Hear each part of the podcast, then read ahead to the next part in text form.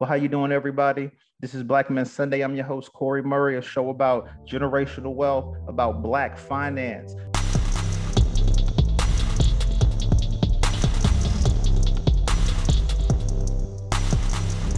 And, you know, that leads me to our guest speaker today, Black Men Sunday. We have Dr. Lavon Bracy on the line.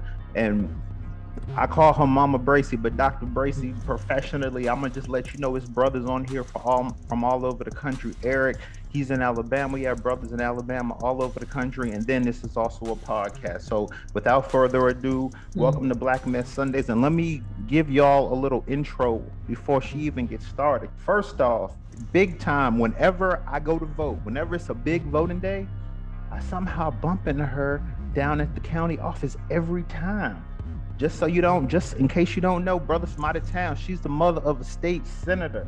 She's uh, also a mother of an attorney, and she's a, a performing arts administrator. And I think she's running for office as well. And you know, this is Black Men Sunday, so on our show we talk about getting wealth. So let me let me give y'all some numbers for this sister right here.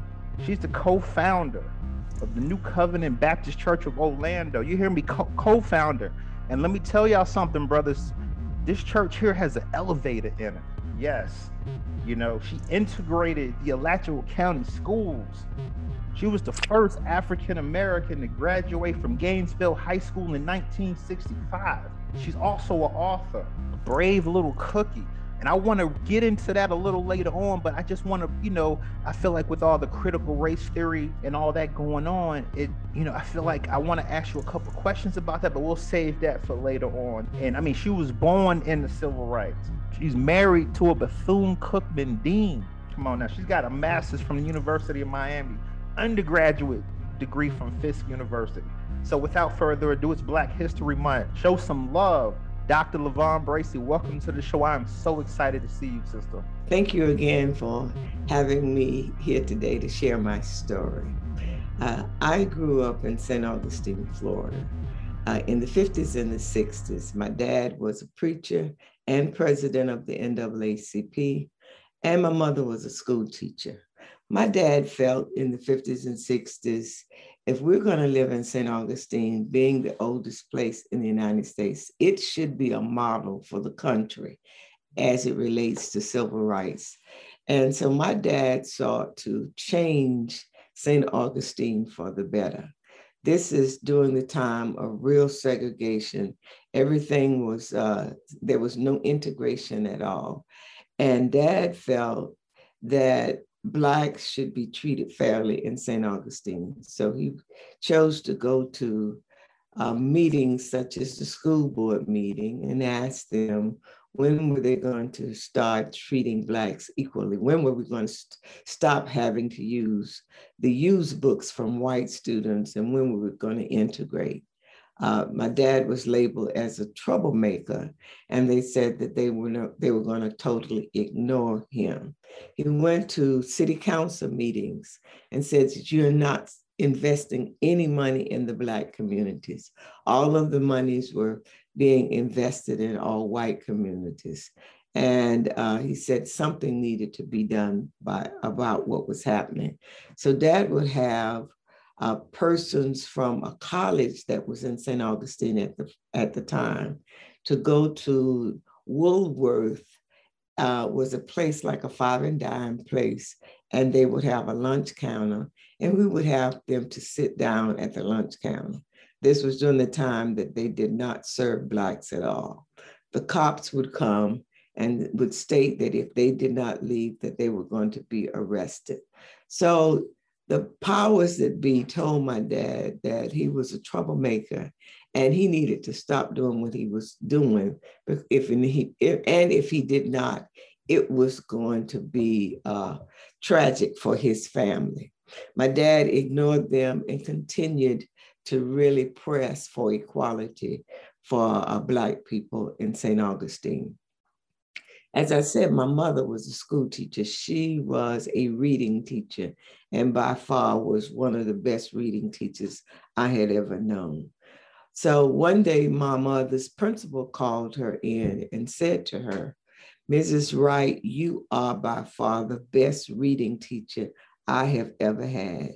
But the school board has indicated today is your last day for working because of your husband's activities, that we will no longer need your services. So, mom lost her job because of my dad's uh, activities as it relates to civil rights. She then had to go and find another job. It was tough for our family because it was four children and my parents were accustomed to two parent families working. So mother couldn't find a job anywhere in St. Augustine. She did find a job in a place called Bunnell, Florida, which is about 45 miles from St. Augustine. And it really interfered with uh, the family's activities because mom had to get up very early in the morning in order to be in Bunnell by eight o'clock that morning. So she would work uh, in Bunnell as a reading teacher. That lasted about a year because my mom was called in again by the principal and told that Miss Wright, we really love you as a teacher. You by far are the best reading teacher we have had, but the school board has indicated that today is your last day because of your, your husband's activities in St. Augustine. So mom lost her second job. She was frustrated and disgusted and told my dad that he needed to stop what he was going to do doing because she was afraid that things would get really bad in St. Augustine and perhaps someone would lose their life. Well, things did get bad in St. Augustine. The Ku Klux Klan decided to burn a cross in front of our house. I was a little girl, but it, I will always remember them burning that cross. I was able that day, my, my brother and I uh, went under the bed and stayed under the bed until the cross, uh, the light was put out. And I just thought that that would be the last day on earth. After the Ku Klux Klan did that, my mother gave my dad an ultimatum. Either we leave St. Augustine uh, I'll leave you here to fight the cause and take my four children with me. So my dad promised mom that he would find another job and we would leave St. Augustine.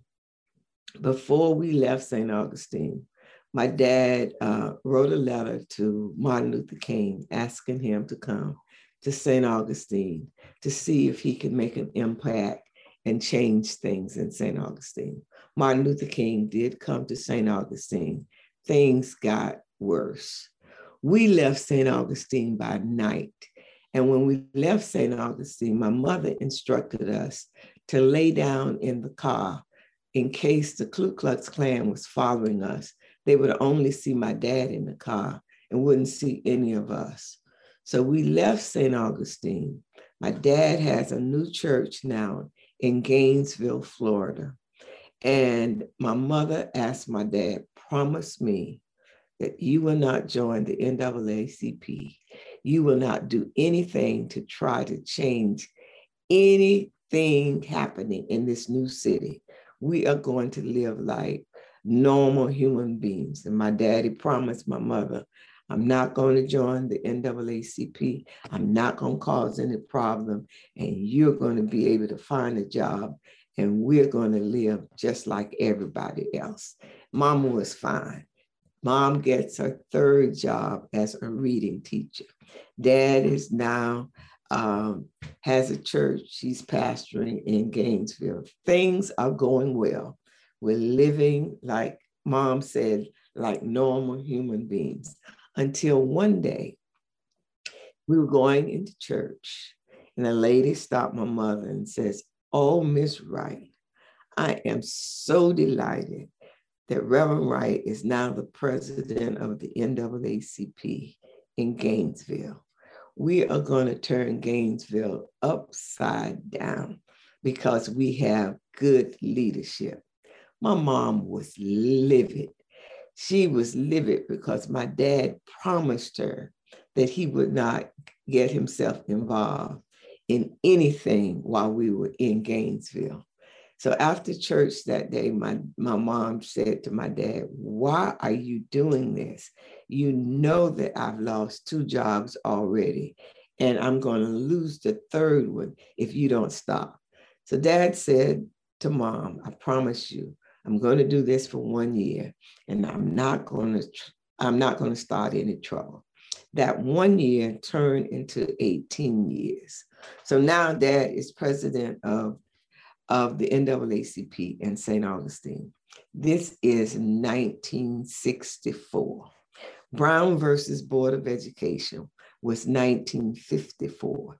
10 years have passed, and Gainesville is still segregated as it relates to schools.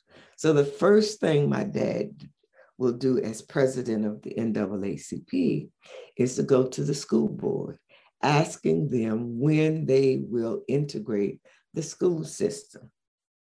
Dad was told by those that were in power, we may never do it. Uh, we are not going to adhere to what the Supreme Court says, and we're going to take our time. My dad says, fine. So he filed a suit against the school board uh, with the NAACP. And the judge said that they had to integrate with all deliberate speed. So now dad is trying to decide how are we going to get parents to move their kids from the all black school to integrate and go to the all white school. His strategy was I'm going to start at the high school because if I start at the high school and get 10th, 11th, and 12th graders, I'll be able to see a graduation in, in one year. And then maybe I won't have to do this too often. And maybe my wife will be halfway satisfied that I, I, I said I wouldn't do it long and I wouldn't. So dad knocked on about 500 doors of parents trying to get them to change from having their kids to go to the all black school and go to the all white school. He found a 10th grader, he found the 11th grader, and no 12th grader. I was in the 12th grade, and my brother was in the 12th grade. We were not twins. I had skipped a grade. So my dad was so upset that out of all he had done, only two parents would agree. So I said to my brother, why don't we go to the all white school? Dad would be so happy, and we'd be together, and we'd be in the same classroom, and things would go real well. My brother said to me, I'm so sorry that dad is upset, but I am a senior. I am popular. I'm in the band. I'm in the student council, and I have three girlfriends. I'm not about to leave my girlfriends and go over there where white folk do, do not want me and have a very miserable year as a senior. So you can satisfy dad if you want to. I'm not going. So I begged my brother, and he said, absolutely not. So I went to dad. I said, here I am. Send me, send me. I'll go to the all white school. Dad said, Oh, you will? I said, Yes. He said, We can't tell your mom right now, but we have to plan this strategically. However, every time my dad and I would be talking and my mother would come around, we'd change the subject. So she felt that something was up. She told my dad, if you think Lavon is going to that all white school, you got another thought coming. She is not going to go. Well, my dad really worked with my mother and she reluctantly said yes. So things were on schedule for three of us to go to the all white school. However, three weeks before school, the FBI came to our house and begged my dad, let's not go with this plan right now. Gainesville is toxic. They are not ready for integration and we cannot guarantee the safety of these, these three students. So we asked you to postpone this for three years. And my dad says, You've had 10 years to get ready for Brown versus the Board of Education and integration, and you've not done so. The answer is no, we will not postpone it. So my mother, after hearing the FBI, said no all over again. So dad had to really talk with her to get her again to agree to say yes. Reluctantly, she says yes again. So the FBI said, gave some instructions for us going to the all white school. Number one, we could not participate in anything. And the FBI said to me, as a senior, you cannot go to the prom. You cannot go into basketball games. You cannot go into football games. You cannot go into uh, a class activity. Anything where the students congregate, you are not allowed to attend, attend because we cannot guarantee your safety. So I understood that I could not go to any activities during my senior year. So here we are getting ready for the first day of school. That night before school, I tossed and I turned because I did not know what the next day would look like. I got up, I was ready for school three hours ahead of time. Mom got up, fixed me a big breakfast, but I was so nervous. Uh, I didn't really do anything but drink some orange juice. And mom said to me, regardless of what happens, Lavon just killed them with kindness. My dad had agreed with the F, uh, to the FBI that he would be responsible to taking all three of the students uh, to school every day. So the other two parents would get the kids to my house, and dad would take all three of us to school. We were all every day we would have an escort with the police department, one in front and one in back of us. So the first day of school, we get to Gainesville High. Dad has a prayer for us and tells us to have a good day. We get out of the car. Uh, the 10th grader goes to her class. The 11th grader goes to his class and I proceeded as a 12th grader to go to my class. About six students surrounded me and said to me, We don't want you here.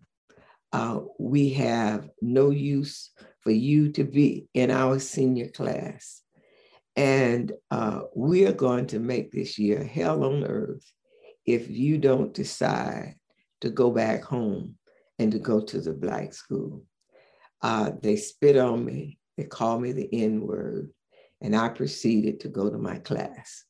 When I got to my class, I sat on the first row and the first seat, and the entire class got up and went to the other side. And the teacher says, Why are you standing? And they said, I'd rather stand than sit by a nigger. So she said, You don't have to sit by her, you stand.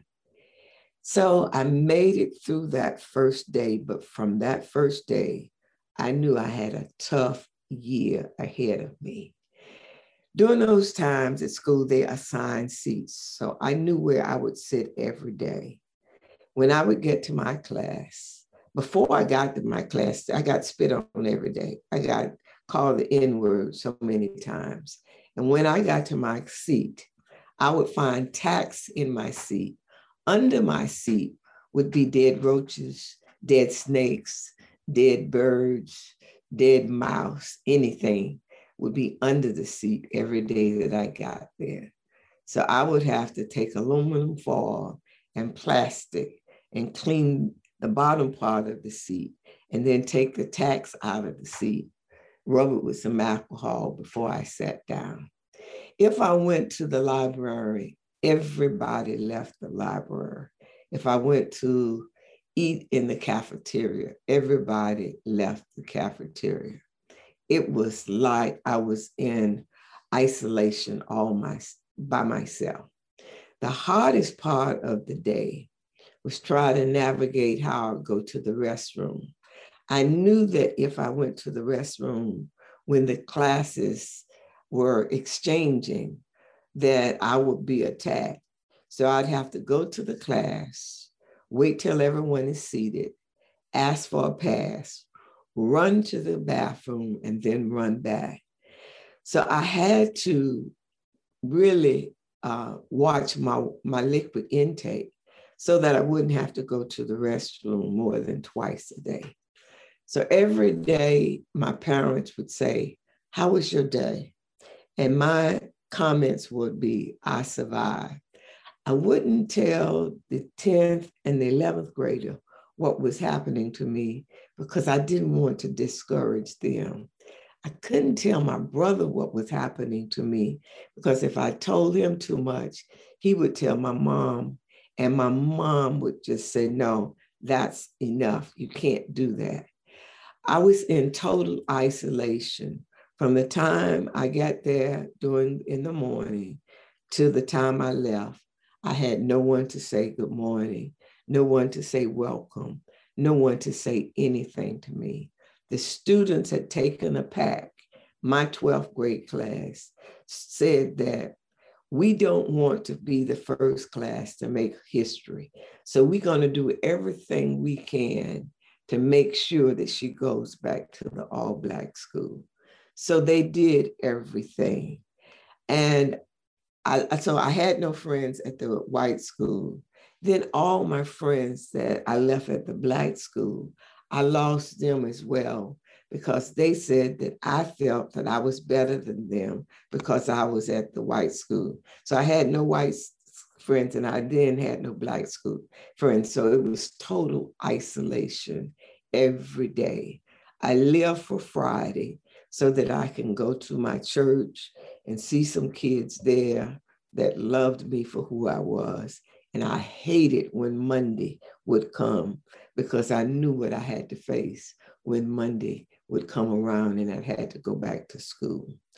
Well, I had gotten adjusted to being alone until one day I went to school six white boys decided to jump me. They beat me and they beat me. And I thought it would be the last day that I would be on the earth. They beat me so I was bleeding profusely. And during those times, you had to wait outside until the bell rang. When the bell rang, I was on the floor, bleeding, on the ground and nobody stopped to, to, to ask me how I was doing or anything. I covered my head until everybody passed me by. I walked to the principal's office bleeding and told the principal I had been attacked. And the principal said to me, How do I know you didn't leave home like this? I didn't see anybody attack you. And if by chance they did, you ought to know that you're not welcome. So you need to go back where you belong, and that's to the all Black school, because I don't want you here, and neither the students. So I asked the principal, could I use the phone to call my dad? He said, no, you can't use the phone. This is long, long, long before cell phones. So I went across the street to a payphone. During those times, you had a red booth that you would go in, put a dime in, and use a payphone.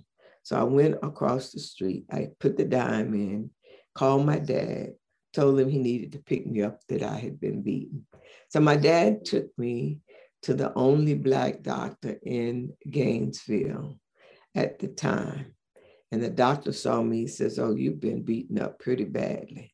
So I have stitches from the front of my hair to the back from that incident.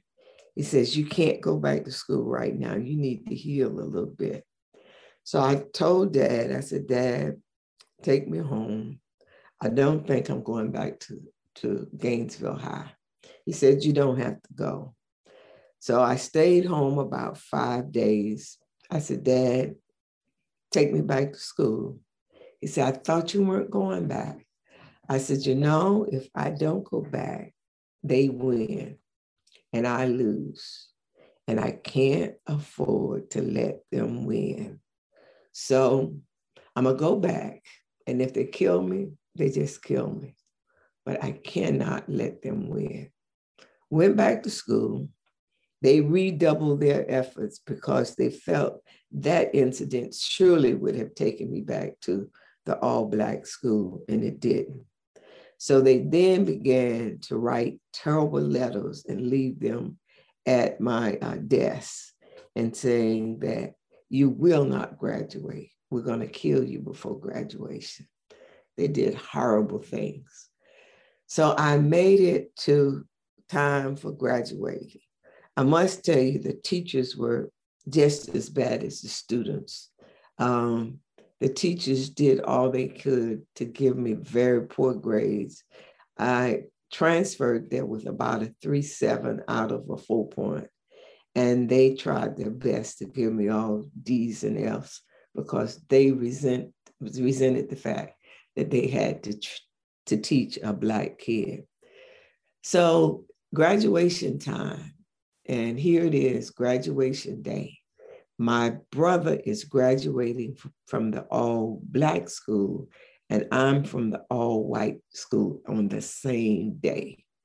And I say to my parents, let's not have a graduation for me. Let's all go to my brother's graduation. And my mother says, All the hell you've been through, no, you're going to graduate. Well, I did not want to tell my parents how afraid I was because of all the threats that I had gotten. But my mother insisted. My dad would go to my graduation, and my brother, my, my, my mother would go to my brother's, and my dad would go to mine. So my graduation was at the University of Florida. And when I get to go to my graduation, my dad get he drives me there and he says, "Get out of the car." Well, I was so afraid, but I saw so many police. I didn't know if the police were there because this is the first graduation of a black going to an all-white school, or if they knew about all the threats I had gotten.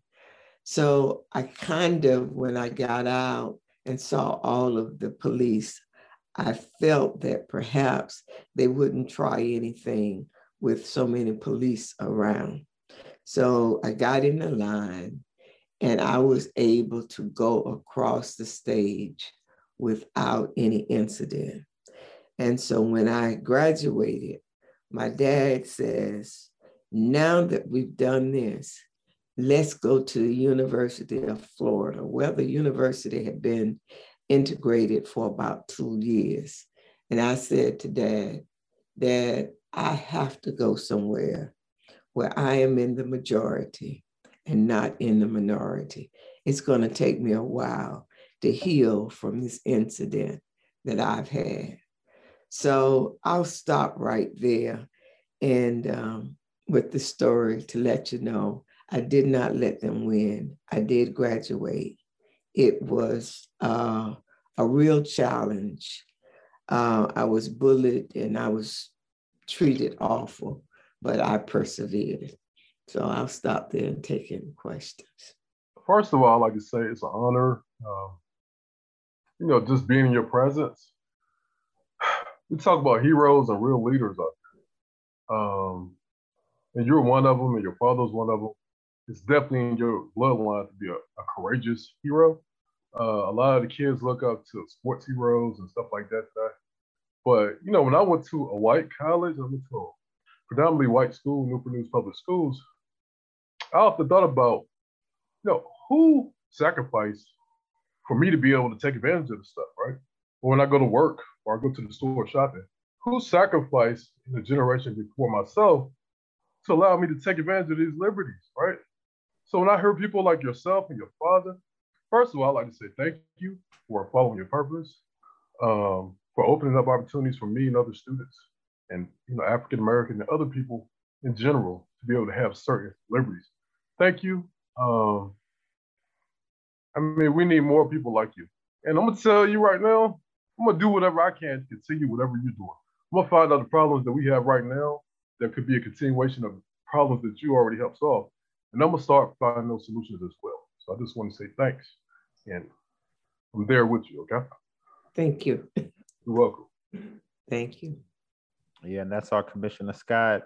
He has the National Engineering League where they in a nutshell, they basically give scholarships to students who like students may want to go to Harvard, gets accepted, doesn't have the money, his foundation raises money. He's out of Atlanta, Georgia right now. So, you know, he's a guest, a brother of mine recommended, and he's been on every Sunday. So any other questions, fellas? How you doing? My name is Eric, um, Mr. Player. Um, again, I want to thank you for your story. Um, it's definitely um, very educational and very, you know, we really do appreciate you sharing your story with us. Um, I feel like it's something that um, need to be told. And we also, I want to I admire your bravery of staying in there, hanging in there. You know, when times was tough, you decided to stay in and and and handle uh, the situation as a and, and and it's nothing brave. You know, during those times, things were very hard. I would hear stories from my parents and my grandparents about how the struggle was, and you know, just to hear that it really gives us, um, for my generation, um, just a an appreciation for paving the way to making it, you know, making life a little bit more easier for us. Still, still not quite there, but we do appreciate, you know, you're pioneering, paving the way uh, for us to um, be successful in our in this day and age for us. So I just want again just want to appreciate your your loyalty and your dedication uh, for paving the way for us. Thank you. Hey, this Hello? is Commissioner Scott again. I have a lot of questions, but I don't want to take up all the time. Let me slide this one in real quick, okay? So, what advice would you give the current generation uh, for preparing the future generation of conscious, courageous, and responsible leaders pertaining to civil rights advancement? Because it took the story you just described. I mean, that took a lot of courage. You know, people live pretty uh, good lives these days. They don't want to risk their uh, comfortability uh, just to stand up for what's right. So, how can we prepare the next generation to look at civil rights, uh, what may be wrong with some of the legislation that's going on, and stand up and be courageous and do the same thing that you did? Well, I believe number one, you cannot fix what you do not face, uh, which is a statement by James Baldwin. And number, we have to make sure that the coming generation, the gener- knows our history and knows that there are those that have gone before them that have made the sacrifice. And they also need to know that there is all, my, you know, my father said to us, and we were brought up, there has to be something that you might you are willing to die for. There is some kind of principle in life that you are willing to die for. And you have to believe that you are placed on this earth to make things better for the generation that's following you. I could not give up because there were too many people behind me that were depending on me and we need to make sure this generation and the generations following know that there's still going to be people behind you that are going to be depending on you to make it better for them. And so we have to let them know that we can't afford to allow excuses to stop us from progressing. We cannot afford to let that happen, that we have to persevere and we have to be creative and strategic around whatever obstacles that they have they put before us. I found out that I could survive by being silent. So I said nothing. They said nothing to me. Uh, and if if I had retaliated every time I was spit on, every time I was called the N word, I I know I would not be here today. So I had to find a way to be strategic to get out of that but that experience made me be the person I am today because I promised myself I would never be silent again. I know how it is to be disenfranchised. I know how it is for people to take advantage of you. So I've, I've always said from that point on, I will speak truth to power so that people behind me will know how important it is to let your voice to be heard. I hope I answered your question. Yes, ma'am. Thanks for the advice. Uh, I will apply it to my own um, problems I'm dealing with. Thanks. Uh, yeah. Yeah, well, sure. I had a question, but I think I think she she pretty much answered it. I, um, it was along the lines of what Commissioner Scott said. I'll ask it anyway. So uh, my question really is is just from your perspective, like like given the sacrifice that and, and the sacrifices that you made and the sacrifices that others in your generation made. Excuse me, I'm also running errands. I'm in the store, but um, but how do you um, how do you see it from your perspective? How how does this generation and like you said, the generations following, how do we how do we pay forward that sacrifice? How do we, you know, situate ourselves and and and pay forward that sacrifice? Well, I think number one, we have not done a good job in teaching our own history. Um, I mean, we hear today about critical race theory, and I mean, I don't know where you are, but I, I'm in Florida, and we we have uh, people in, in Tallahassee putting forth legislation so that they'll make sure that we don't talk about uh, what has happened to us.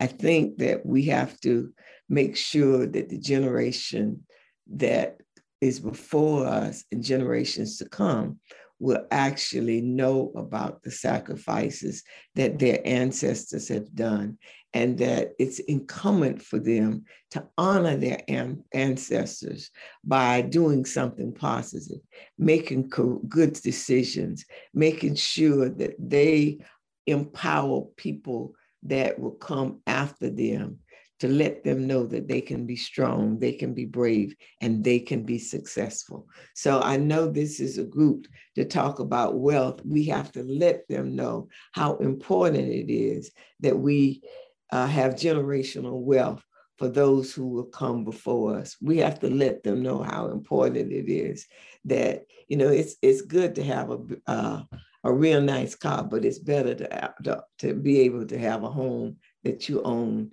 uh, that that you can pass on to the next generation. And we have to teach those things to our kids so that they will understand uh, what's important. When I was coming up, my parents talked about education. I knew I had to go to college because they set the standard. You are going to college. I have two kids, and I set the standard for them. You are going to go to college because I want to know when I die that you will be able to take care of yourself. And I know that you can take care of yourself if you educate yourself. And if you go on business for yourself, then I don't have to worry if, in fact, that you'll ever be homeless. So I think we have uh, an opportunity to make certain that we teach them the principles of survival and oftentimes we have not done that. Thank you so much for that answer. And once again, thanks again for uh, taking the time out to speak speak with us and share your story. And just thanks for the sacrifices that you made. Thank you. No, one thing that she just talked about though was interesting. I often ask people, if you were to take a slave uh, from 1700s that was about to get beat and whipped, and you he had an opportunity, he or she had an opportunity to jump three, four hundred years in, in advance and have the opportunities that we have, you know, what exactly would he or she do, right? Some young people that I run into, even older people, you know, they don't want to go to college. They don't want to start their own businesses. They're just kind of comfortable in surviving, right? So it's interesting to, to hear what you went through just to get your education to make change. Like I think younger people really need to hear, you know, stories like this so they can say, you know what? Maybe I need to do something else besides nothing right? People ask me why did I go back to college? Because you know, a lot of people fought for me to be able to have this opportunity to go and get educated, to start a business, all that stuff, right? So I just think we need to get more stories like this out so people understand what they need to be doing. So again, thanks for sharing that story. It's a pleasure, you know, listening to it and getting encouraged by what you're telling us today. So. Thank you. Yeah, I got a quick question, Corey. How you doing, Quinn? I appreciate uh, the the story and the life you know that you that you sacrificed to to go through to actually you know pave the way for us i'm i'm 30 i'm 34 years old. I have two sons. I'm in virginia where you know we're in a commonwealth state. But um what i was thinking about you know while you were you know, giving your your testimony and giving your story, I was thinking about is integrating the schools back then was that really the best move for our culture? Because i understand from a economic standpoint that we wanted to you know tap into the resources that were available to white people and that what from a financial standpoint that weren't available to us. But from an educational standpoint do you think that integrating the schools was really the best move from us? Because I've been told by a lot of people, even older people, that from an educational standpoint, that integrating the schools um, really did something to our psyche as far as who we're being taught information from, and that since there aren't black teachers teaching us information, how do you know subconsciously how do we feel about that? So it's like is integrating the school and education was that really the best move for us okay I, there, there, are two uh, schools of thoughts first of all during those times in the 50s and 60s our schools the, the facilities itself were so subpar uh, mm. they were not spending any money in terms of actually upgrading the facilities that school, that black kids where they had to go to school. Uh, we had to use secondhand books. We didn't get anything new. We didn't get good equipment. So in segregation in the South during that time, it was a stark difference in terms of what blacks were getting in terms of what whites were getting. Now, when you talk about the caliber of teachers, that's a whole different situation in, ter- uh, in terms of how the states were actually spending money. I mean, it was quite obvious that white folk were getting the best of everything in terms of the resources that were available. Even when integration did happen, uh, unfortunately, in many of our schools, they took the very best teachers that were in the Black communities and then put them in the all white schools, and then left our institutions with the subpar teachers uh, to deal with students and took the best that we had so that they can educate uh, white kids the, in the predominantly uh, white areas. So if if you ask me if integration was good at that time, I think that what happened as it re- as it relates to integration, it opened the door so that a kid can go anywhere that they choose to go to school. If they wanted to go to schools with, with integration with Blacks and white, they could. And we would have some schools that remain predominantly Black, they can go there as well. If we had not integrated the school systems and they were forced to do it, I'm convinced that the resources would not have gotten to the point that they that we would have seen it materialize. Because years and years you know they have been always saying separate but equal. If it had been separate but equal that's a different story. If they had segregated the school systems and given us the same resources. I say that would have been fine but they it has never been segregated and equal. It has been segregated and unequal. And so it, the only way that we could even see what benefits that they were for those who were in an all white institution was through integration. Thank you for that queen okay well let's go there brave little cookie author before you go into the book where can we purchase? The book, my Brave Little Cookie, can be purchased on my website, bravelittlecookie.com. Uh, and let me tell you, it's a children's book. And let me tell you how I got to write this children's book. I never thought that I would write a children's book. I had to tell my story at the League of Women Voters once. And someone that was there said to me, You need to write a children's book because our children don't know history and our children don't know what some of the things that have, you've had to go to and others had to go through in order for us to integrate. And I said, "Oh no, I can't. I can't write a children's book. I've never told this story to children." Two weeks later, I was asked to go to an elementary school. I went to this elementary school. I didn't know what I was going to tell these kids so that they would understand my story. So my same brother who would not go to the uh, all white school with me is a retired educator. And I asked him, I says, how do I tell my story so that kids will understand it? And my brother said to me, go to the grocery store, get a black egg, get a brown egg and a white egg. And when you go to this elementary school, you ask the kids, what's the difference in a white egg and a brown egg?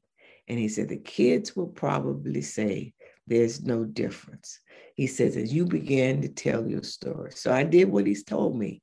I got a brown egg and a white egg, showed it to the kids, and asked them what's the difference. And the first kid says, there's no difference in the inside. The only difference is in the on the outside. And I began to take the white egg and the brown egg and tell them about segregation, integration, hate, and give my story and weave it around the white and the brown egg.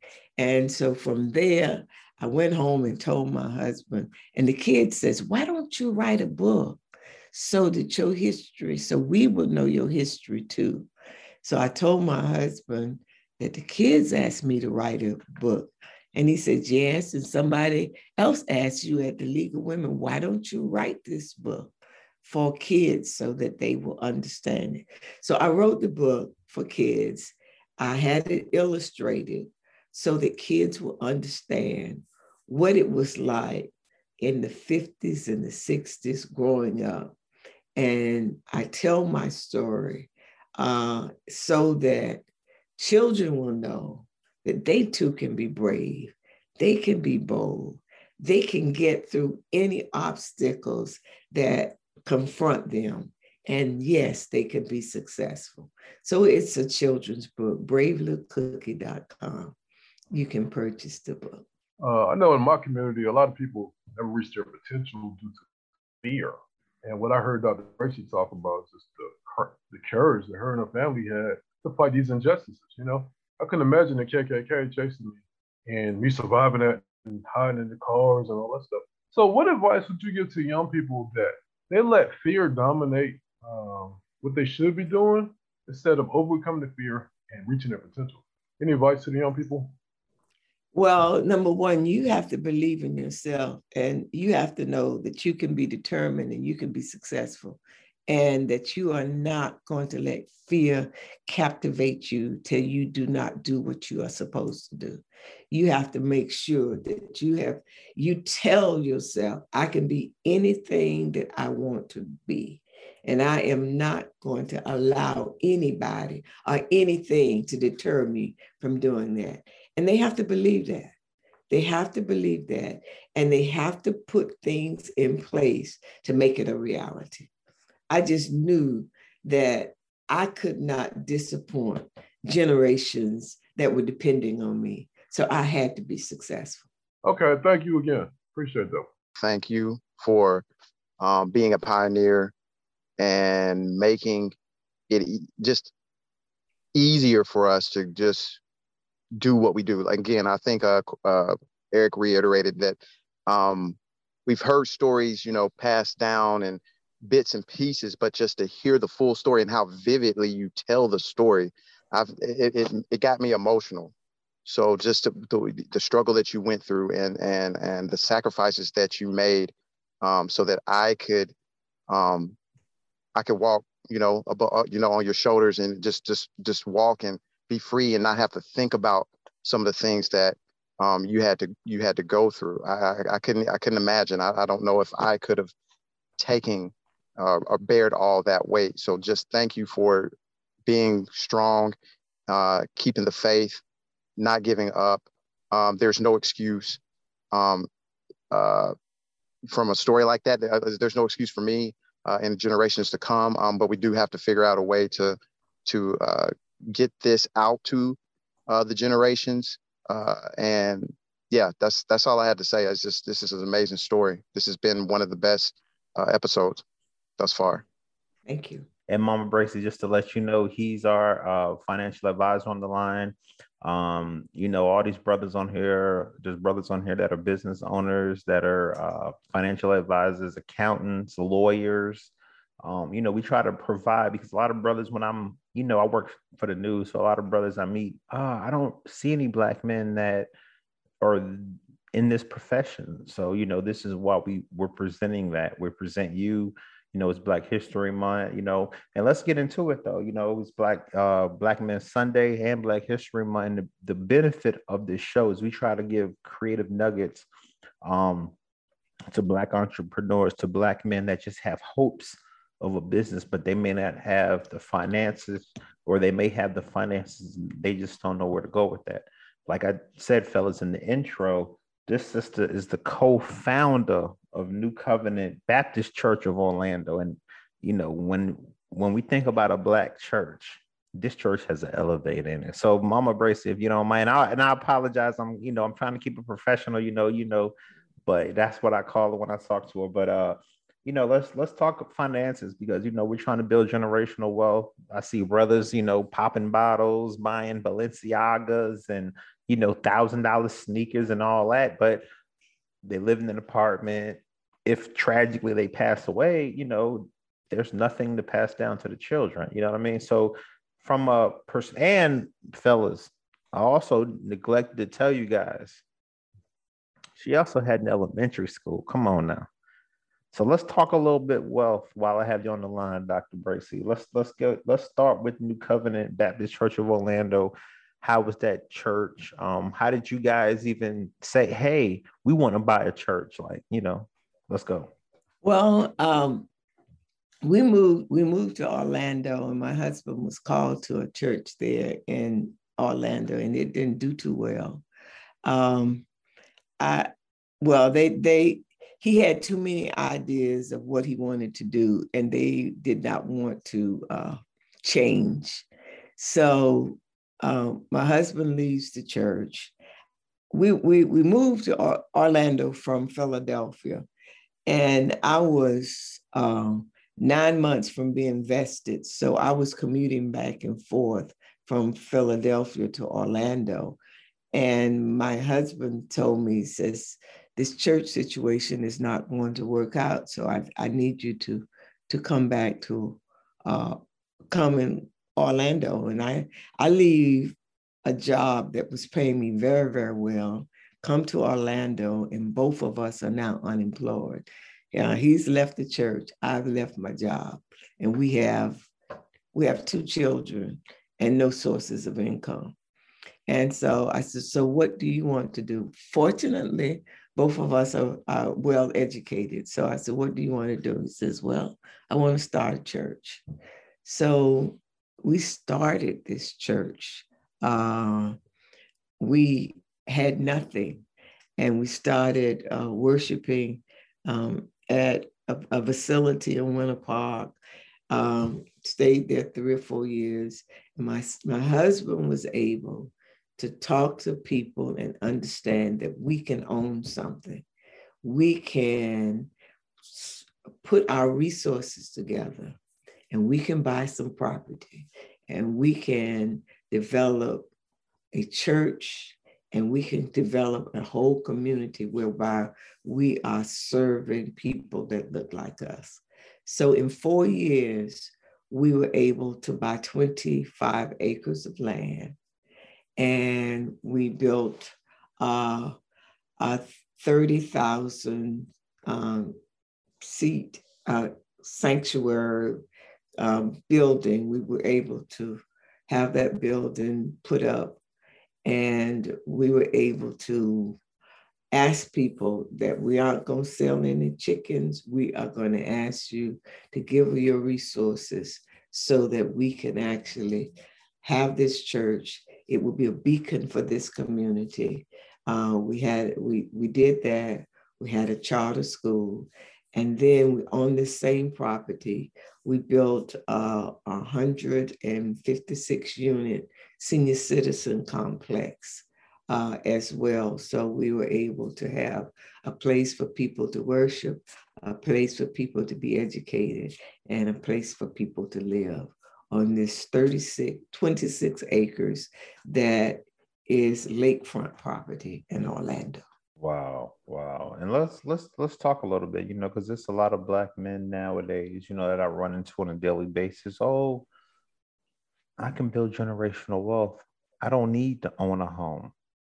What's your response to that? Well, I can tell you this. You can rent a home if you want to, and when you die, you have nothing that you have to give your children, your, your relatives, or anything because you have invested and made someone else have generational wealth and you had none of it.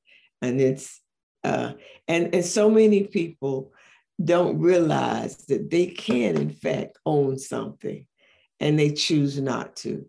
I used to work, uh, I saw in Philadelphia, um, I used to be the director of the homeless for the city of Philadelphia. And I have seen in a housing complex, I've seen the great grandmother, the grandmother, the mother, and the children living in the same complex. I've seen four generations living in a, in a complex. And as you look at those four generations, if they would have pooled their resources together, those generations could have purchased something so that they can leave for the next generation. And what we haven't done, we haven't done a good job in educating people in terms of how easy it can be for you to acquire something that's your own. Uh, you know, it, it takes, and I say easy, but it takes discipline. It takes discipline. You know, I've I've seen it. I've seen it in the own school that I started. I've seen parents who will send their kids to school with $200 sneakers and they're living in an infested place and can't see their way out. And they see what they're doing for their children to send them to school with the best of everything and think that they are doing the right thing. Whereas if they would just take that those funds, invest it in some way, and see that there is a brighter day, you can begin by investing in yourself and I'm, I'm sure that they didn't have one ounce of Nike stock at all, but they would buy everything that Nike would put out. We just have to, we have to train our people to think differently. You know, you said something, you said they didn't have one ounce of Nike stock. No. So let's let's let's talk about that for a little bit. There's you know, there's a, a few brothers on this line that don't believe in the stock market. It's up, down, up, down. But you mentioned Nike stock. So what do, what's your response to I don't believe in the stock market. I'm a black man. I have money to invest. I don't believe in the stock market. Okay. I think Nike stock is about what $136 or something. I, I, haven't looked at it lately. Yeah, yeah, it's about 136. and then you know what, you know, making me bad because I had Nike in 2020 for like yeah. $50. I know right. what I was doing. I thought right. the stock market was a was a, a, a legal lottery. and when it started dropping, I sold it. Then six months later, I said, Oh man, this thing is booming. But you know, what's your response to that, sister? Well, my response is that uh, you, you, you have to be able to deal with the waves as, as it relates to the stock market. They will go down, but as they go down, they will also go up. And uh, you have to decide when it gets to a, a, point, is it worth now for you to sell, take take take your funds that you've made, reinvest them, do something with them. But I I think that if you're in there for the long haul, that you will come out um, much better than putting your funds into a bank and getting 0.0001 as opposed to investing that way in the stock market because you're guaranteed you'll make more than you would make if you invested in a bank. You know, what's crazy. My man Nelson, who's a financial advisor, Nelson, am I wrong? Or I, I could have swore you said the exact same I've thing. I've said it, and she said it just in a different way, but she said the same thing that I often preach on here and uh, to my people. So she is spot on, 100% correct. Yeah, you know what's crazy no about protected. it. Yeah, that's right, brother. hey, and and like I said, uh, Dr. Bracy, this is our official Black Men Sunday financial advisor. And just to let everyone know on this line, you know, we, we keep it real on here. Our financial advisor, I do business with him. Our accountant, I do business. He's filing my taxes. He's filing my wife's incorporation as we speak. FYI, in case y'all don't know, my wife also does Dr. Bracy makeup. That's how I got the hookup. So, so let's take it. Let's take it up a notch. You know, um, because we talked about, you know, the church, but we haven't talked about the elementary school a little bit. Um, what made you say, "Hey, I want an elementary school"? And you know, because it's Black Men Sundays, there's a lot of business owners on the line. Talk about finances. Like, how do you purchase an elementary school? I mean, well, uh, number one, when when you're a church, you have to, they have to buy into the the vision that we can educate our own, and we could do a good job at doing so. And so um, we got our church to to buy in that what, what we were going to do. Uh, first, we were going to put the, the elementary school, and then later we were going to build the uh, senior citizens, which we were able to do all of those before we were, we before we retired, and which means that the church will always have a stream of income that uh, will be coming in as a result of the things that they have done and the decisions that that they have made. So once they bought into the vision, because um, my husband and I both have educational backgrounds, we were able to actually go to the school board, give them our plan, and they approved our plan, and we were able to um, begin to have uh, a, a charter school on our facility. Gotcha. Now, when we talk about that charter school, was it a situation where the school was already built and you just took over that school and renamed it. oh, it? No, no, no, no, no. We had to purchase. Tell us about yeah. that. Well, see, it's it's it's all encompassed on the 25 acres that the church owned.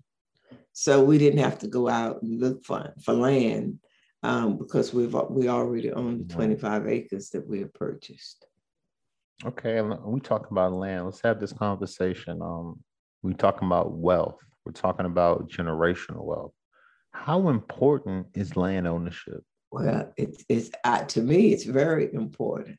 You know, at, at my my age, um, um, and I'm 73, my husband's 77, and uh, we often talk about what what we have acquired to leave to our children, and so often our families have to start from the bottom because we we we we don't leave anything for them.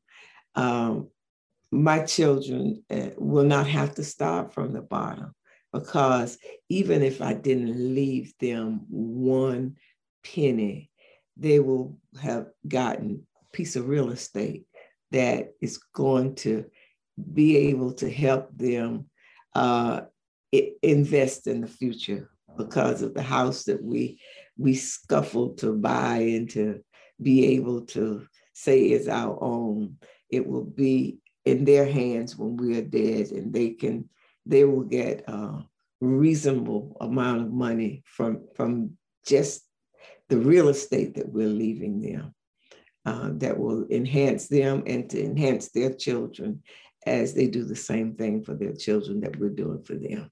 I want to keep it on a financial tip, you know, right now. You know, I mean, like I said, church, elementary school, bought the land, let's have these conversations because I feel like we we have a lot of conversations, but we never really totally engage on land ownership, property ownership, owning the roof over your head. I mean, I meet so many brothers every day. Man, I can rent. I got money. I got Balenciaga. I got the two hundred dollar shoes she talking about. I don't need to own the property. Brother told me, brother told me there's no difference between renting and owning. You still paying monthly. The mortgage is just a cute name for rent. But then I pulled up my balance and I said, but look at this. I've been in my house three years.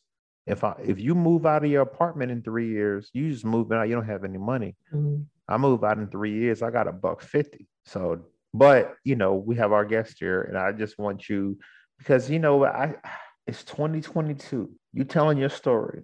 Graduated from Gainesville High in 1965. This brothers out here, this sisters out here that really don't don't see a they don't really see their way in this world. I kind of want to take you to the conversation because you know when I look at, you know, my man lives in Atlanta. So when I think of Atlanta, I think of Georgia. When I think of Georgia, I think of voter suppression. I think of, hmm, it's 100 degrees outside. This guy is about to pass out. Let me give him a water. No, I can get arrested for that.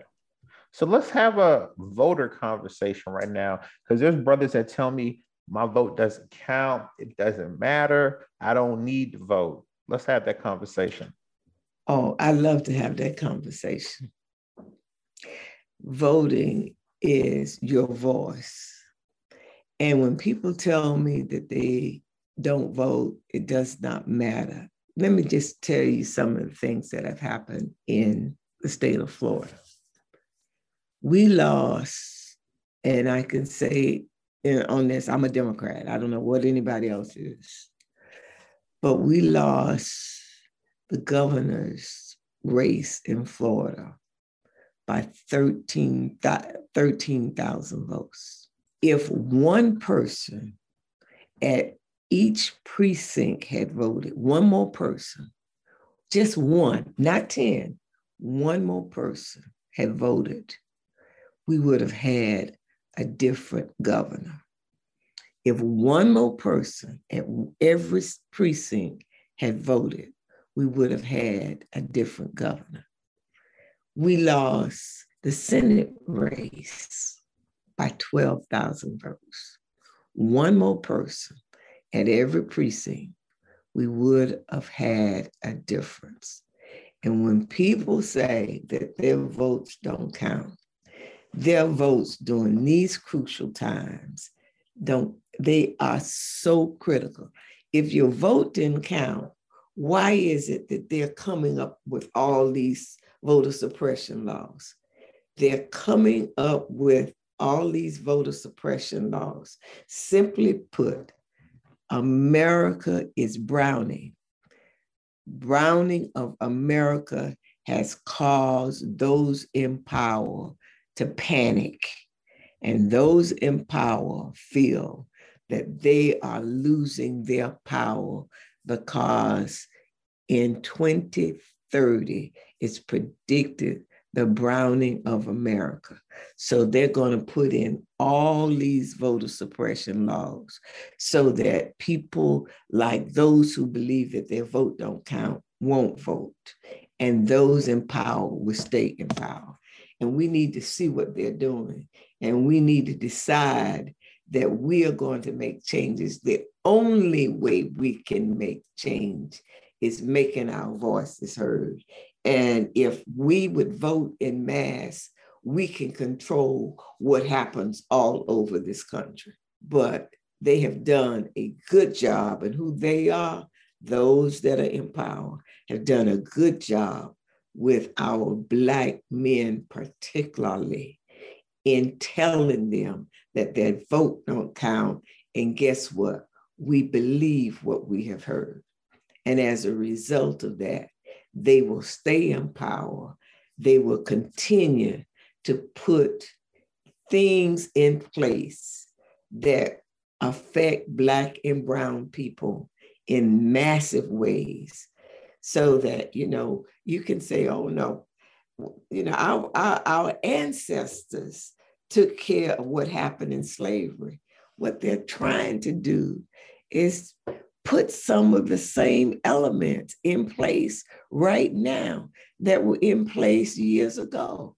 And if we don't wake up, one day we're going to say, What happened? We have a voice now. It is so crucial that we make sure that we don't isolate ourselves and determine that we don't want to be a part of that voice. I've just told you my story. I survived with being silent. And when you decide that you aren't going to vote, that means you have decided you're going to be silent. And that's a hell of a way to live your life of being silent and letting somebody else make every decision that impacts your life. And so I got a question though, uh, Dr. Bracy. Besides voting, right? That's we definitely have to do that, right? For the men on the line, what is the expectation that you have from us that we could do something tangible that we could do, or edu- how we could educate ourselves so we could go back lead our little sector of the community to get people more informed and in tune and understanding what we need to do, a little small portion that we could do to affect the bigger cause. We have to pay attention to what's happening in our government so that we can inform others. And we have to inform them based on what's important to them. For an example, when a person tells me, I have a hard time making ends meet, and then they tell me that they don't vote. And I say to them, So have you ever had unemployment? Yes. And that unemployment just doesn't work for me. It's not enough money. They don't do right. And I said, You know why? Because you decide not to vote because you have allowed those in power to make sure that your unemployment is not enough. I said, because those that are in power determine how much money you get when you're unemployed.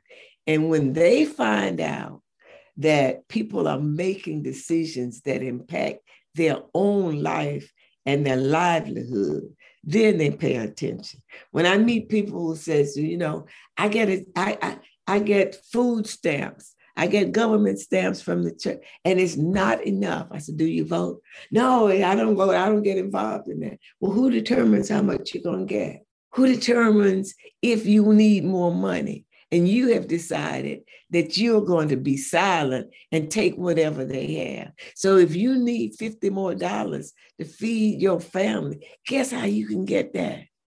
You can put the right person in place so that when they vote, they will vote an increase on the money that you're getting. So when you get people to understand that their silence affects their own best interests, then they will begin to listen. You have to put it in such a way that they know that how they are being impacted by the decisions that have been made. And if they don't understand that, they will take that attitude that, oh, it's not for me. But you you put it on a level that they are making decisions that affect your household. And when they make them affect your household and you decided, I'm gonna let you make them because I'm not gonna vote, they'll, they'll see how important their vote is. So okay. take your circle and let them know, you know, when you don't vote, you know, you allow a person, you know, I, and I don't know anybody's uh, political uh, affiliations on, on this call. But when you decide to put a president in the United States who then decides to give all of the tax breaks to all of the wealthy folk, and folk who are not wealthy get nothing, something is wrong with that picture something is really wrong with it. And then they allow us, they'll give you uh, $500. And the persons who have really made the money have made billions of dollars. And you're saying, well, they gave us $500. Yes, you should have gotten 5,000. So I'm just saying we got to make sure that our folk are not spending their time, I shouldn't say this, but I'm gonna say it, on BET and all these other things that do not impact our lives in a positive way, and they never look at the news, never know what's going on, and they will just say, whatever happens, happens, because we will never make progress that way. Never. Thanks for that, that input, Dr. Bracy. All right. Mm, and just you know, let me backtrack a little bit, um, because you know, brothers on this show before we closed out, um, Black Men Sunday for 2021, there was a bill signed by Randolph Bracy. Hmm, who was Randolph Bracy? I think Rand. Remember, she said she had two kids and that. Randolph Bracy is one of those. He authored a bill that raised the age that kids can be tried as an adult. Fellas, on Black Men Son, we had Marquise, owner of the cleaning service. Remember, the guy with the felony that we spoke with? Because of him, because of this sister's son, it allowed him to be able to to raise generational wealth. Any comments to that, Sister Bracy? Well, you know, as I said, I, I, I, have raised both of my children to believe, to, to, to, to understand that they were put here to make the world not better for you, yourself, but better for mankind. And so it, it's tough when you become a public servant because you'll never be able to satisfy everybody. But um, my son's focus as a state senator has been that he wants to be able to go to bed at night knowing that he did something positive to make sure that people that look like us, things will be better. I mean, he's put uh, legislation in place that, number one, uh, we've had a massacre years ago in the Ocoee area. Uh, that's part of Orange County, where they burned down uh, uh, the whole area where blacks live because they tried to vote. So he was able to get scholarships for kids who live in that area now and go to a particular high school so that they can be educated. He also, our criminal justice system all over America is put in place so that Black and Brown people will, it's not they say we're not in slavery. So they instituted the criminal justice system to keep us behind bars and destroy our families. And so that has been put in place. We we have statistics all over the country knowing that if a black person and a white person did the same crime, that the black person will serve far more time than the person who is white. And so he has put bills in trying to make things equitable into the state. It's very difficult when you are in a majority of party and those who are in the major in, in a minority party and those who are in the majority party want to keep those who are in the minority party down and not allow people to be equitable. So it happens not only in Georgia, it happens in the state of Florida. And because of the fact, if people would vote, we can we can change what's happening in Georgia. We can change what's happening in Florida. We can change what's happening in Alabama if, in fact, we decide we're going to have a voice and we're going to do something about the injustices that we see. Those who don't vote have decided they want to be silent. And being silent means I'm satisfied with whatever is done for me and for people that look like me. You know, you mentioned the governor's race, and it, it kind of leads me right to my next question. Because the winner of that governor's race was uh, Ron DeSantis, who's, you know, in recent headlines, you know, I'm a news person, so I got to drop a couple. In the, in the recent headlines, um, he's talking about critical race theory. He's talking about, and just for the brothers that don't know about critical race theory in the line, it's basically and correct, me if, and correct me if I'm wrong, Sister Bracy, but from my perspective of it, is basically teaching if you're in a class, it's 50% black, 50% white, you have to teach slavery, you have to teach the history in a way where you don't offend students. What it What's is your what, what how do you feel about that? Because I mean that's a big thing. So I, I really wanted to dive into that before I let you go. I know I'm sorry being over time. I told you we only gonna be an hour, but you're so good. I can't let you go. I can't stop asking Well- questions, but I gotta ask you that. So what's your question? What's your response to your Florida governor saying, I don't want the white kids to feel uncomfortable about black history? What's your response to that? So what the governor, if this law passes that is now uh, been uh, debated in in in uh, Florida, it means that the story that I just told you, I cannot share it because my story will make someone uncomfortable. It means that if I am invited to talk on Black history, I cannot share my story. I cannot say that uh, I was beaten, I was spit on, I was called the N word because somebody will feel uncomfortable. And as I said before, you cannot fix what you cannot face. And the only way America can fix the problem is they're going to have to face the problem. They are going to have to face the fact that number one, that slavery did happen, that our white ancestors, white folk, have disenfranchised black folk, that they bruised them, they beat it, they beat them, they abused them, and as a result of that, that somebody needs to say, please forgive us so this will never ever happen again. If we don't know our history, if you don't know your history, you are doomed to repeat the past as it has happened. So it is incumbent upon us that we don't let the DeSantis distort what has happened to us in terms of our history. It's wrong. We need to be truthful. We need to tell it like it is, not only in Florida, Alabama, Mississippi, wherever it is, our history needs to be taught.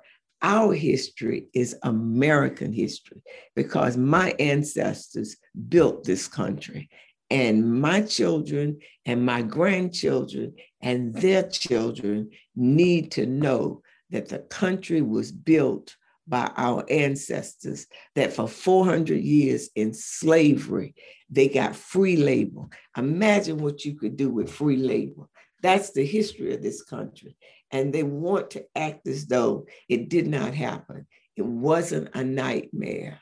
It's a real story and it needs to be taught. So just I wanted to just actually just circle the question, the the conversation back around to uh, to education because you know we have a lot of brothers out here right now.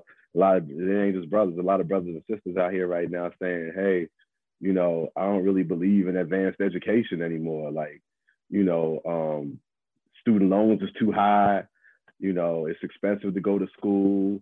Um, you can make as much money uh, getting, uh, uh, uh, you know, learning a trade as you can getting an advanced education. Um, and I know you're an educator, so I just wanted to know how you felt about about that, and I guess, yeah, just how you how you feel about that, what your perspective is on that, um, and and you know what that conversation uh, is like around education. Well, you know, I, I do realize that everybody is not going to uh, get a four year and a, and a master's degree and a doctorate degree. And I do understand that. And I don't say anything against those who have decided to do a trade or those who have become, um, you know, to do business because they can do very well in business. But education has helped me to be able to navigate uh, society in this society. Education has helped me to understand uh, what has happened in this country for the last 400 years. Education has given me a platform so that I can speak uh, whereas that might not be the opportunity for others who may not have it. I'm a proponent of education. I'm a proponent of making sure that you learn everything that you possibly can. And I just believe the only way that Blacks have been able to progress in a large scale is because of the education that they have been able to get. And that's my own bias. I'm not saying that you can't do it from other areas, but I'm just saying that if you educate yourself, very seldom is a person who's well educated homeless. Very seldom is a person who's well educated have some of the other problems that others may have. The education has has opened up avenues for them to be able to maneuver uh, in this world today, and that's my assessment. You know, I'm I'm a religious person, uh, and one thing uh, the Bible says, "You have not because you ask not," and I'm one uh, that believe in asking um, we moved to Orlando not knowing anybody and not having anything. And uh, we've been here for 25 plus years now, and we've been able to um, found the church and do some things. My kids have been successful, and it just did not happen I, I believe in mentorship. I believe in finding people who have been where I want to go and ask them if they will help me get where I want to get. Uh, I, I, remember one of the first jobs I had, I was uh, working at a community college, and this white president said to me, I asked him, and I was the first Black to even work there. And he said to me that, he says, I, I really want to mentor you and help you to get where you want to go so that you will be able to once you get there you can out you can then turn around and pass the baton and help others get there so i believe that what commissioner scott is doing is wonderful uh, in terms of helping to make sure that uh, our Black young men and women have all they need to get where they want to go. But I believe that we need to be mentored from those who know how to, to get things done and find someone that will help us. And once they do, pass it on. Don't keep that information to yourself pass it on to others, help make us make the universe larger, not smaller, in terms of those that we can help to help others so that it can continue. The generation continue to help others. So if I have a mentor, then I mentor somebody else, and then somebody else mentors someone else. And before we know it, we have touched thousands of people who are now helping each other reach their goals and get to the places that they want to go. I think about the things I really learned out here. Uh, I went to school, went to college, all of that. The more important knowledge that I had came from people, right? Like That's Dr. right. Like you said. Mhm. Uh, I was a little boy in the projects, and I had people that really poured into me. Uh, my mom, my dad, but my teachers, people in the community that just saw I had a little potential. But it was like I was discovering everything out along the way. And people really showed me those things, you know. I had mentors that tell me about learning the people side of business, how to start a business up. Mhm. Uh, if you don't understand something in school, how to go to the professor, build that relationship up with them, let them know that you're trying, and maybe they'll, you know, they'll see that you're making an effort and they'll look out for you motivate you to become the best. So, man, I agree with you, Dr. Bracy. Uh, you don't know this, but you're about to be one of my mentors. Uh, Corey's gonna help us establish a relationship after this. And anything that I can do to help with your cause, let me know. I'm here. Uh, last thing, you know, I recently saw my mother pass uh, last week. We had the services, and I'm telling you, life is short. Yes, we're it here is. for a particular purpose. We need to make sure we're doing what we're supposed to do, and when we leave it all behind, we say we impacted people in a positive way. So that's what I intend to do. Keep up the great work, and uh, thanks for being an inspiration to me today. Thank you. A brave little cookie. If the brothers want to grab that, we can go to your website and tell us the website again. BraveLittleCookie.com. We definitely want to grab that, get that knowledge because you know I feel like these days when we're talking about the critical race theory and the uh, making the kids feel comfortable of the conversation, I feel like Brave Little Cookie was that before. I mean, even though critical uh, race theory's been around for like over 40 years, I got to let you know, guys, know that in case you didn't know, that's not like a new thing that just came up after the George Floyd, because I feel like I hear that so much like, oh, critical race theory that was created after George Floyd. No, it's created before that, but it just, I felt like it was accentuated after the George Floyd. So, like I said, uh, bravelittlecookie.com. We got Dr. Lavon Bracy. And listen, fellas, I don't know any sister, and y'all can correct me if I'm wrong, but I don't know any sister where her daughter's named after her. You know, you see the guys, you see the guys, right? Junior, Junior. How many, how many people in your family or people you know, period, where the daughter is named after the wife? Come on now. And she running for Davis. Dr. Lavon Bracy Davis now. Come on now. Dr. Lavon Bracy, I appreciate you. Thank you for coming on the show. And you know what? We're gonna have to talk. I'm gonna have to get you back in like six months because I got a couple ideas. And you know, as we as six months from now, we're gonna start getting around the voting. Oh, yes. I'm gonna want to have yes, I'm gonna want to have you back. Like I said, there's brothers from all around the country on here. And this thing is, you know, like like you said, for things to take place, you have to vote. So I appreciate your time. I appreciate you. I appreciate your toughness. I just appreciate your story. Like, wow, like just going through that. So, like I mm-hmm. said, this Black Men Sunday. Hope you enjoyed yourself. Hope you gained some knowledge. Dr. Lavon Bracy of BraveLittleCookie.com. Pick that up. It's Black Men Sundays. We out of here. Peace. Check it.